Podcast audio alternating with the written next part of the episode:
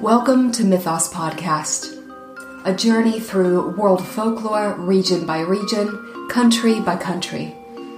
Here you will experience folk tales and legends through music accompanied retellings of traditional lore. With brief introductions, the emphasis is on the stories and the rich landscapes and cultures that birth them. Enjoy the riches of the folk imagination. Welcome to Folklorica Baltica, an exploration of folkloric realms in Lithuania, Latvia, and Estonia.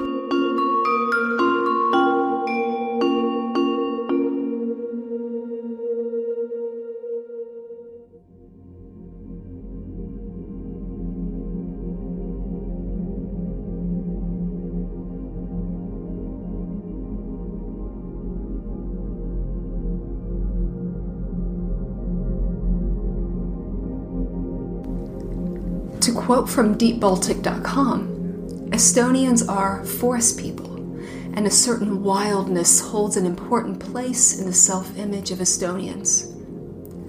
This aspect of Estonian culture also struck travel writer Rick Steves, who said, I was charmed by the tradition of burying loved ones in forests. Wandering in a dense pine forest with well cared for tombs scattered all around, I could feel the connection to their land and heritage at the forested Estonian cemeteries. Estonia is a thickly forested country, and for many, they see trees as almost spiritual. And with forests covering about 50% of the country's territory, woodlands and folk tradition are magically potent. A spiritual source where one can find spirits called forest fathers and mothers, the woodland protecting Metsik spirit, sacred groves, and branches lovingly decorated with ribbons and healing springs. Amongst the many groves, those of oak and linden are particularly cherished, with even the ground beneath considered so sacred the cattle could not graze there, and branches, leaves, and berries were not picked. In these groves, offerings would be placed for gnomes, fae folk, and other supernatural forces. And perhaps the deep aliveness of woodlands and wild spaces was recognized, and perhaps such reverence is one of the many ways Vaki, a word meaning the inherent life force of all things, was honored. And even harnessed, for magic practitioners and forest mothers and fathers were those who had special measures of Vaki. They could direct this power and could wield powerful words and objects to use it for their purposes. And since Vagi is not distributed evenly, some places were more potent than others. Perhaps few more so than the fabled Wood of Tontla.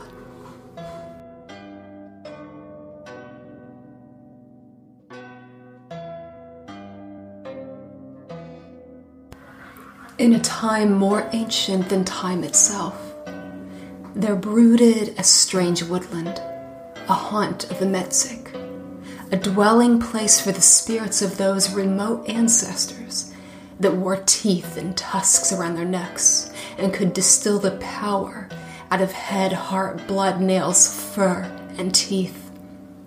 The wood of Tontla was in Alutaga, north of Lake Peipus, remote and lonely, yet alive with movement.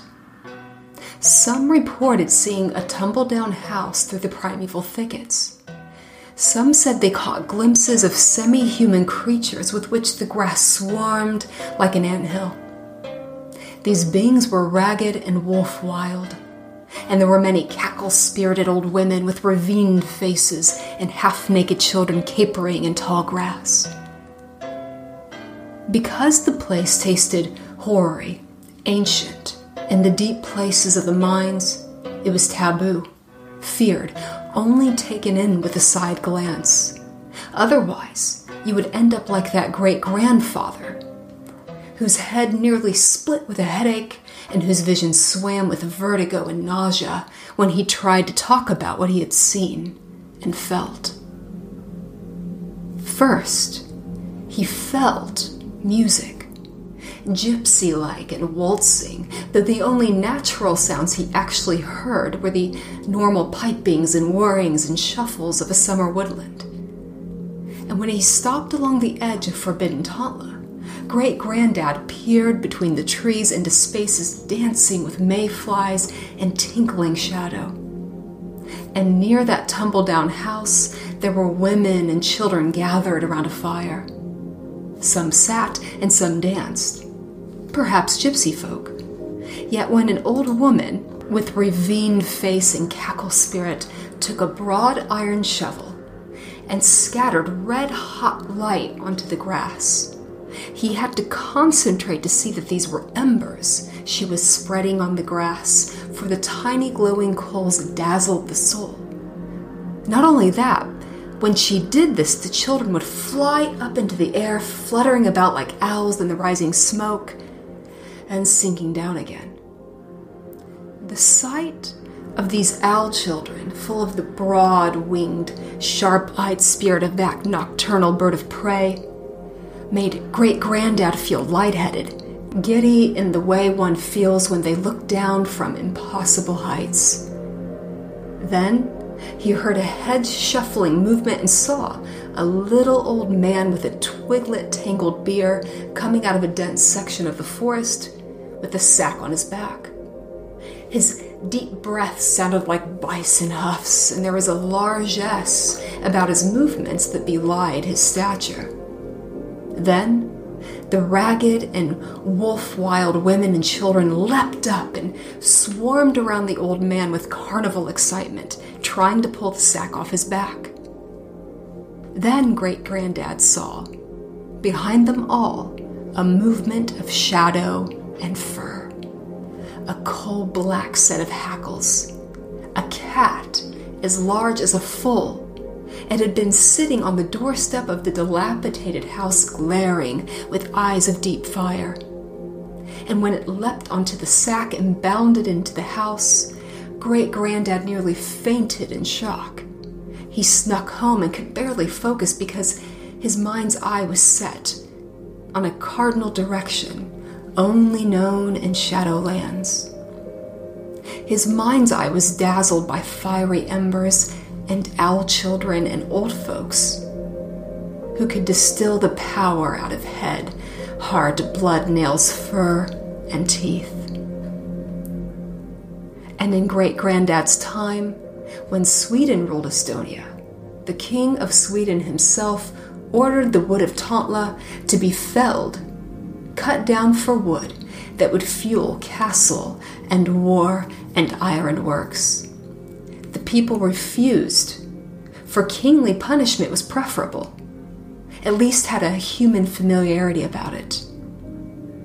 Everyone refused, except that is, for one desperate woodcutter who buried an axe in a tree, in a tree that bled and moaned and cried out in such pain that every farming village in the area became silent and shuddered.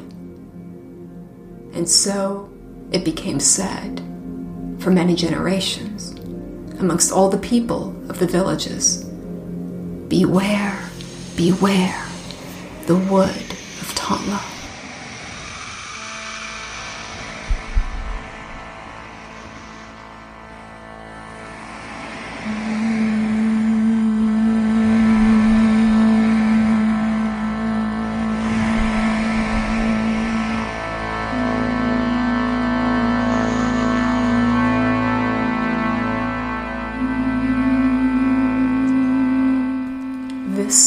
Strange woodland that dwelled nearby a small village where little Elsie and her father tried to coexist with the stepmother, smoldering with the steam of past angers and hurts, a steam that made her the nasty stepmother of old. And she made Elsie's life more intolerable than hell. If the little girl left dust in a corner, Stepmother would smack her so hard in the back of the head that her teeth would clatter. If the girl did everything perfectly, stepmother would say to Papa, when he returned home from the fields and complimented the domestic artistry and good sense, stepmother would say, No thanks to your lazy daughter, even when little Elsie had done it all. Worst of all, at table, when twilight deepened and the candlelight called peace to the soul, the stepmother would give Elsie gristle and scraps and moldy bread, while she and Papa ate a rich stew of pork and lovely rye bread. Punishment for her supposed poor efforts in the house that day. And Papa would slurp at his soup and do nothing.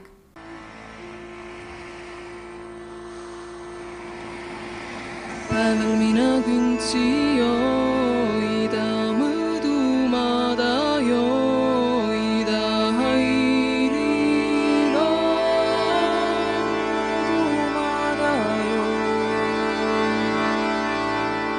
의심이나 백시여이다 의사를 때여이다 하이리라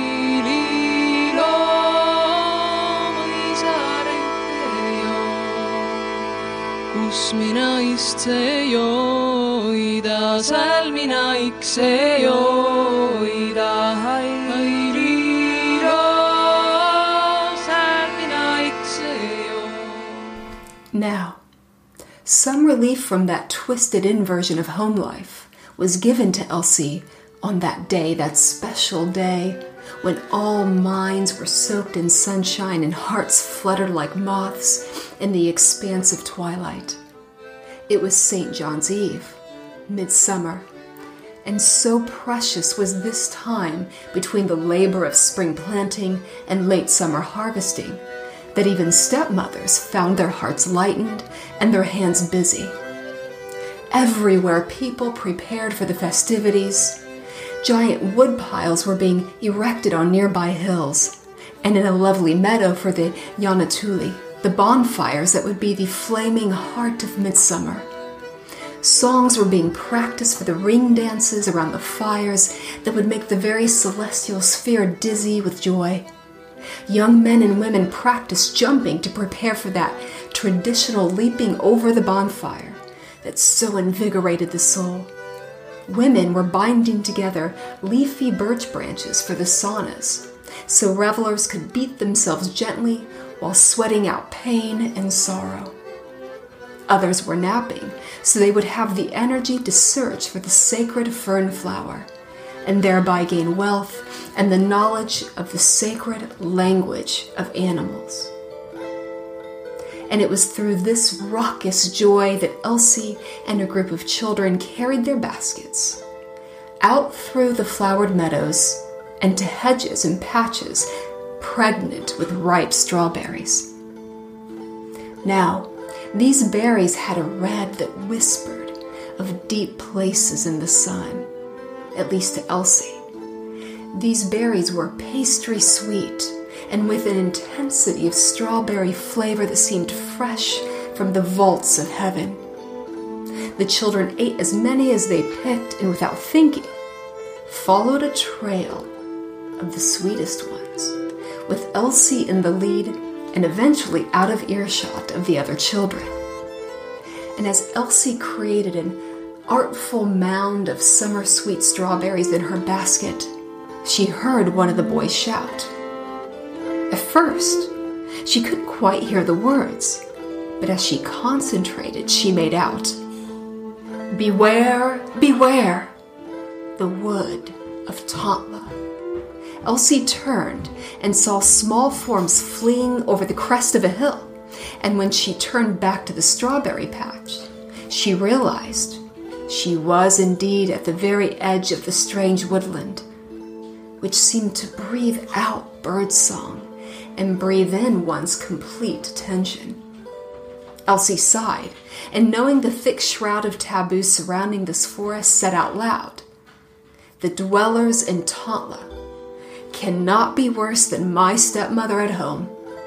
And with that, she continued picking and eating, enjoying the taste of solitude serenaded by Tontla's many voices.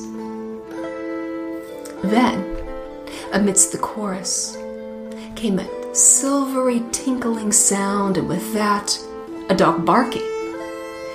Elsie stepped into the woodland and looked around when a little black dog with a bell around its neck came bounding towards her. Elsie had never seen such fine silver before, and it seemed to have a glow. Very strange, since this dog must belong to a very fine and noble household. And just as she was thinking this, gazing at this fine little dog in the midst of a primeval thicket where only gods could dwell, she saw a little girl dressed in silks with the same star silver nimbus as the dog's bell. This girl ran up to quiet the dog, and Elsie only stared, for those silks sang to the eye, sang all the reds and yellows and oranges and deep purples of wildflowers at a sun drenched meadow. Little Elsie had never seen silver or silk before, at least not up close and she wondered at the magic artisan who could create such beauty. The little girl smiled at Elsie and held the dog in her arms. I'm glad you stayed. Stay and be my companion. My mother will not refuse you if I ask. And as if to welcome her, the little dog jumped out of the girl's arms and licked the back of Elsie's hand. Elsie smiled and nodded, and the little girl took her hand, leading her through a thicket of neck high ferns.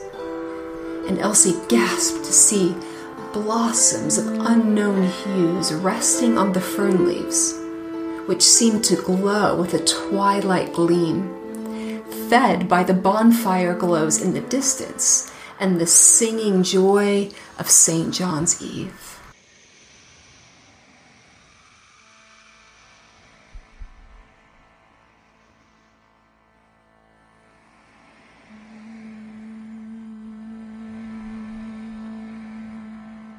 Elsie's very soul breathed in at the scene that opened before her once they had traversed the stretch of blossoming ferns. She felt keenly aware of her own rags and dirty face, of the punishing bruise on her cheek. And she couldn't believe that the likes of her could be there. Where fruit trees were laden with apples and pears that also sang that star silver nimbus where compositions of heavenly song came from birds of gold and silver, birds so friendly they would rest in Elsie's dusty palm, where a house could be built of precious stones like the ones little Elsie had heard at church when the New Jerusalem was described, with those beautiful names she could only imagine. Jasper, jacinth, sapphire, topaz, and ruby. And on the bench in front of this gem and glass house shining in the sun was a tall woman in silk robes sitting on a bench. Her hair was ablaze with golden light, and her deep green eyes reflected back all the verdant hues of the forest. This lady greeted the little girl and asked, Who is your guest, child? The little girl smiled and said, Elsie is my friend. May she stay, please? The woman narrowed her gaze a bit, and Elsie felt something like a breath blow through her, a strong presence in her mind, like a strong and detailed memory. The lady studied her for a brief moment and then asked Elsie to come forward. Where is your family, little one? Do you want to stay with us? The lady patted Elsie's bruised cheek and the poor injured soul couldn't help but nuzzle into the lady's soft, warm hand. Perhaps it was the warm, tender touch. Perhaps it was the genuine excitement of companionship that Elsie could see in the little girl's face. Whatever it was, Elsie cried choking tears and her head swam with so much emotion that she sank to her knees from a kind of vertigo. She wept out all the teeth chattering head smacks, and every night of her stepmother's smug lies, and every stinging disappointment of her father's silence. And the lady was silent, and the little girl was silent, and even the birds and the dog were silent. The lady then stood and lifted Elsie up, saying, I must think over the matter. And with that, she walked into the great house. Elsie just stood for a moment, confused, when the little girl approached her and said, My mother is very friendly toward you. She just needs to consider what to do. And then, after a brief pause, she grinned, and her face seemed as pristine as new growth and as ancient as primeval humus. She took out a toy box and held it in the palm of her hand. While Mother thinks, I'll show you something you've never seen before.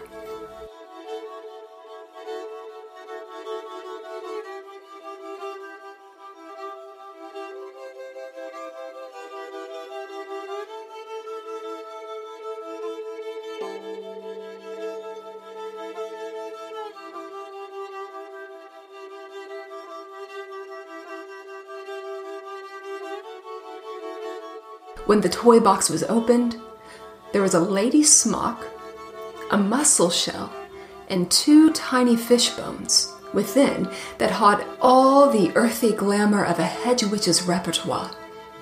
Elsie looked and knew that this little girl and mother were the old ones who could distill the power out of head, heart, blood, nails, fur, and teeth.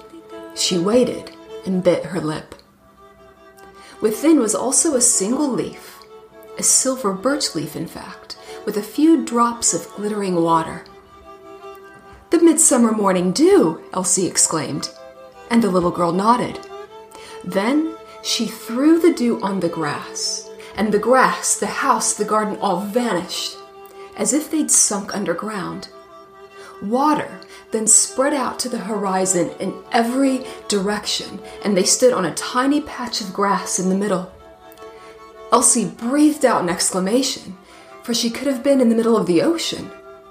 Then, suddenly, they were in a boat, gliding on pearl glow and blue, and they had a sail and oars. Other boats glided into view, and the occupants sang to them, sang golden words and silver tunes, as gleaming as those garden birds. And as they sang, they kept saying a name Kisike. Elsie looked at the girl who nodded. Ah, so that was her name, Kisike. It hissed and prowled and capered off the tongue in the most exhilarating way.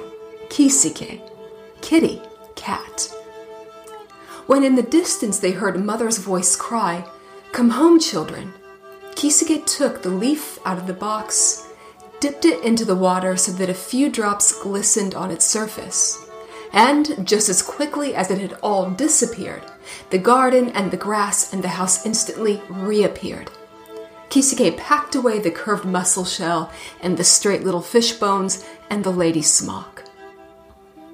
And when, at a dinner table full of laughter and golden platters. The lady told everyone present that she was adopting Elsie as her foster daughter. Little Elsie felt tinkling bells and birdsong in her heart, which had been so bereft of melody for so long.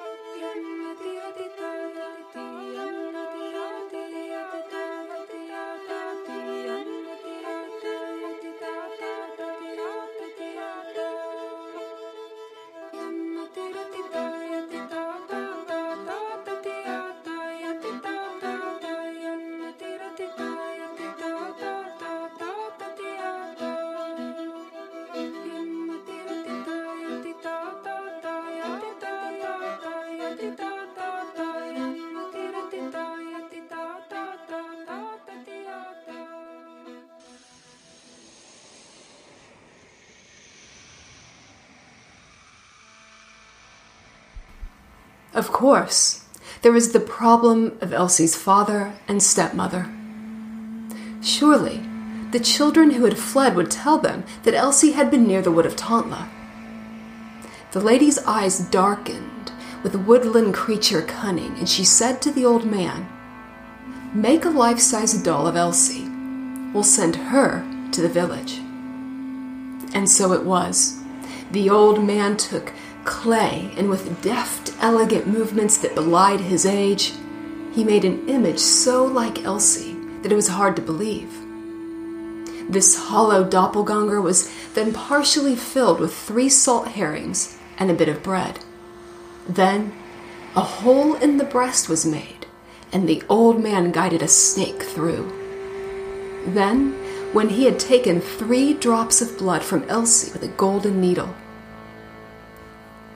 the doll flung open its eyes and a tremble went through it. And when the doll took a deep breath, Elsie felt her body ripple with uneasiness. And when the doppelganger Elsie giggled and ran around, well, it was a strange business indeed. And the lady said, Send her to the village. The stepmother can rampage her paint on this doll, for it can feel nothing. And so it was.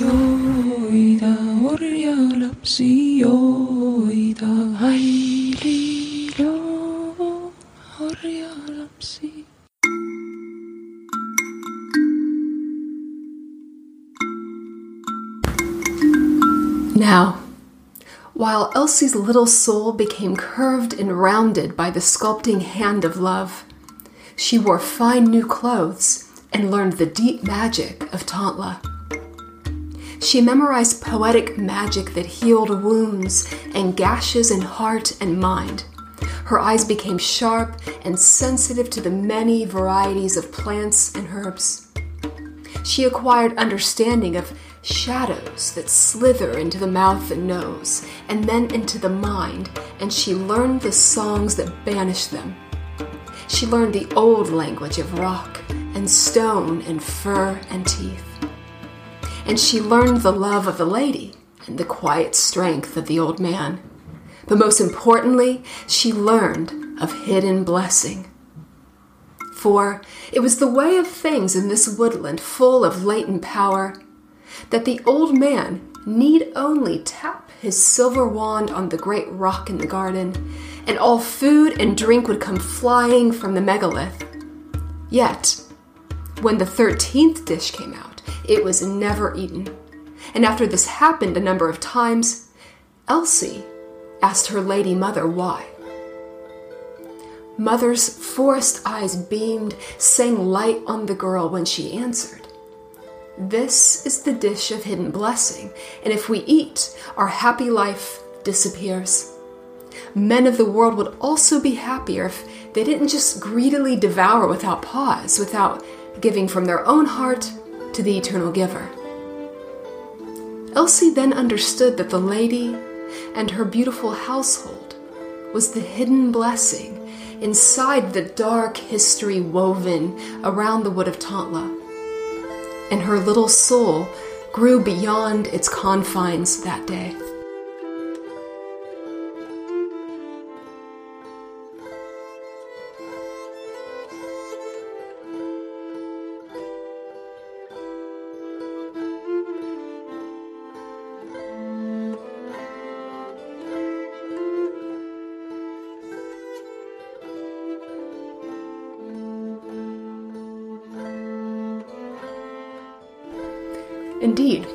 It wasn't just her soul that grew to be as prolific as the fern and as keen as the fox.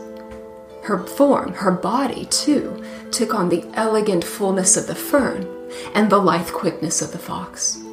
To look on Elsie was to feel sweeping winds through soaring pines and burrowing mice in deep places. And Lady Mother saw, and Lady Mother knew, the time had come. She called Elsie to her room, and the little girl ran in excited with heavy breathing anticipation. You must leave us, Elsie, Mother said simply. The girl froze and stared. Then her eyes darted around the room like a wild animal. Then she whispered, What have I done? For there was still a cuffed and insulted child within that knew this day would come. Mother's eyes filled with tears, and so did Elsie's. Whatever it is I have done, I can fix it, Elsie said, her whole body a plea as she knelt down and lay her head on her mother's leg. You have done nothing wrong, Elsie.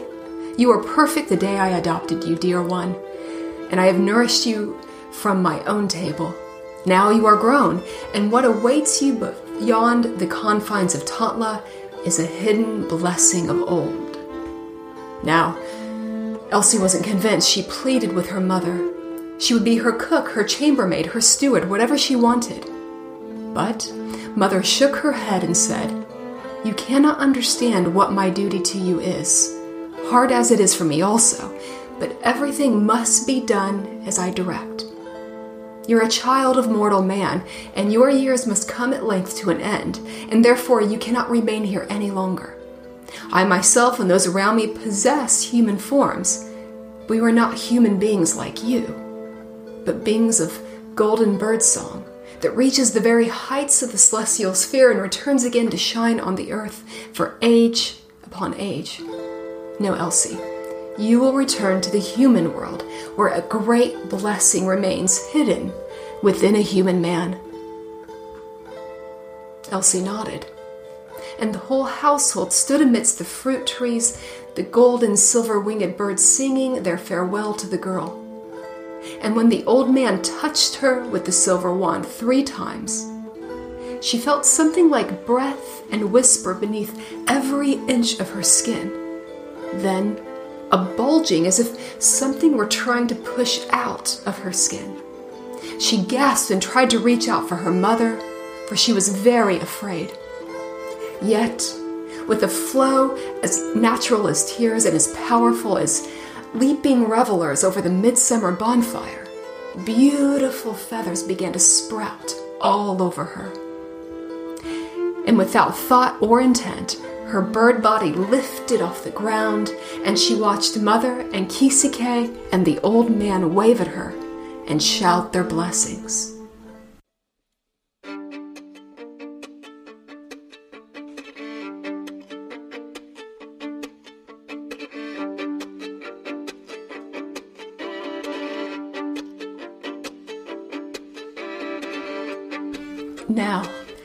To describe the initial flight of a woman hawk.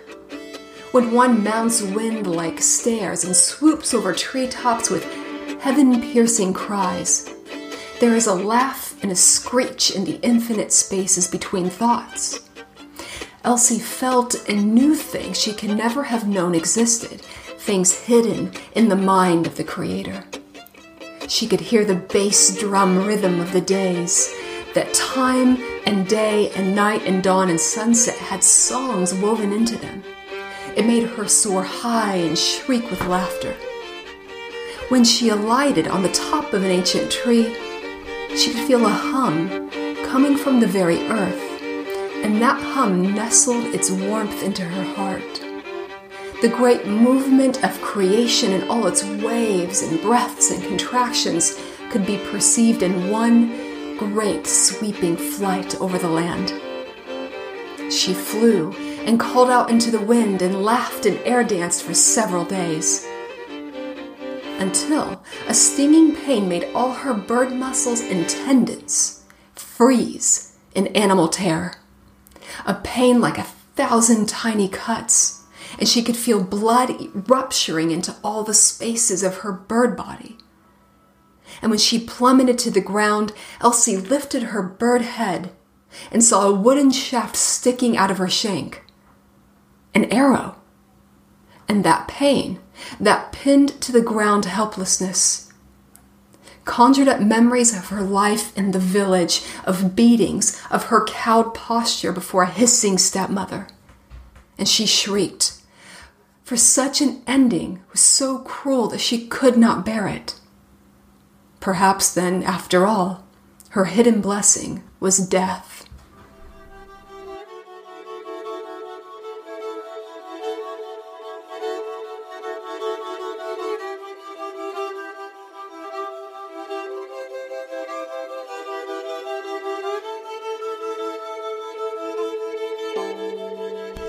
The story now is a beautiful one. The wounded meeting the wounded and finding unexpected transfiguration in blood and violence and unrequited longing. For that arrow belonged to a prince, a prince with hidden depths, a prince who had had many a silly, spoiled princess paraded before him, a prince who knew many silly and spoiled noblemen who would suit them down to the ground. This prince had a loving heart, and when a dream whispered another possibility into his mind, he followed that voice into the woods every day. Followed the promise of a woman with the elegant fullness of the fern and the lithe quickness of the fox, in mind and soul and body. A girl with a spirit like sweeping winds through soaring pines and burrowing mice in deep places. And he had gone looking for many days, many months, and his father the king tapped his foot impatiently. The story now is an old one. The prince found Elsie, transformed again into a woman, yet now with a bird spirit in her bones. And Elsie became a princess with a dowry from her foster mother, the Maid of Tontla and soon she became a queen when the old king died. And in her old age, she would tell of her youthful adventures, always beginning by saying, Child, if anyone ever tells you to beware, beware the wood of Tontla, plunge in, run into that forest and taste its hidden blessings.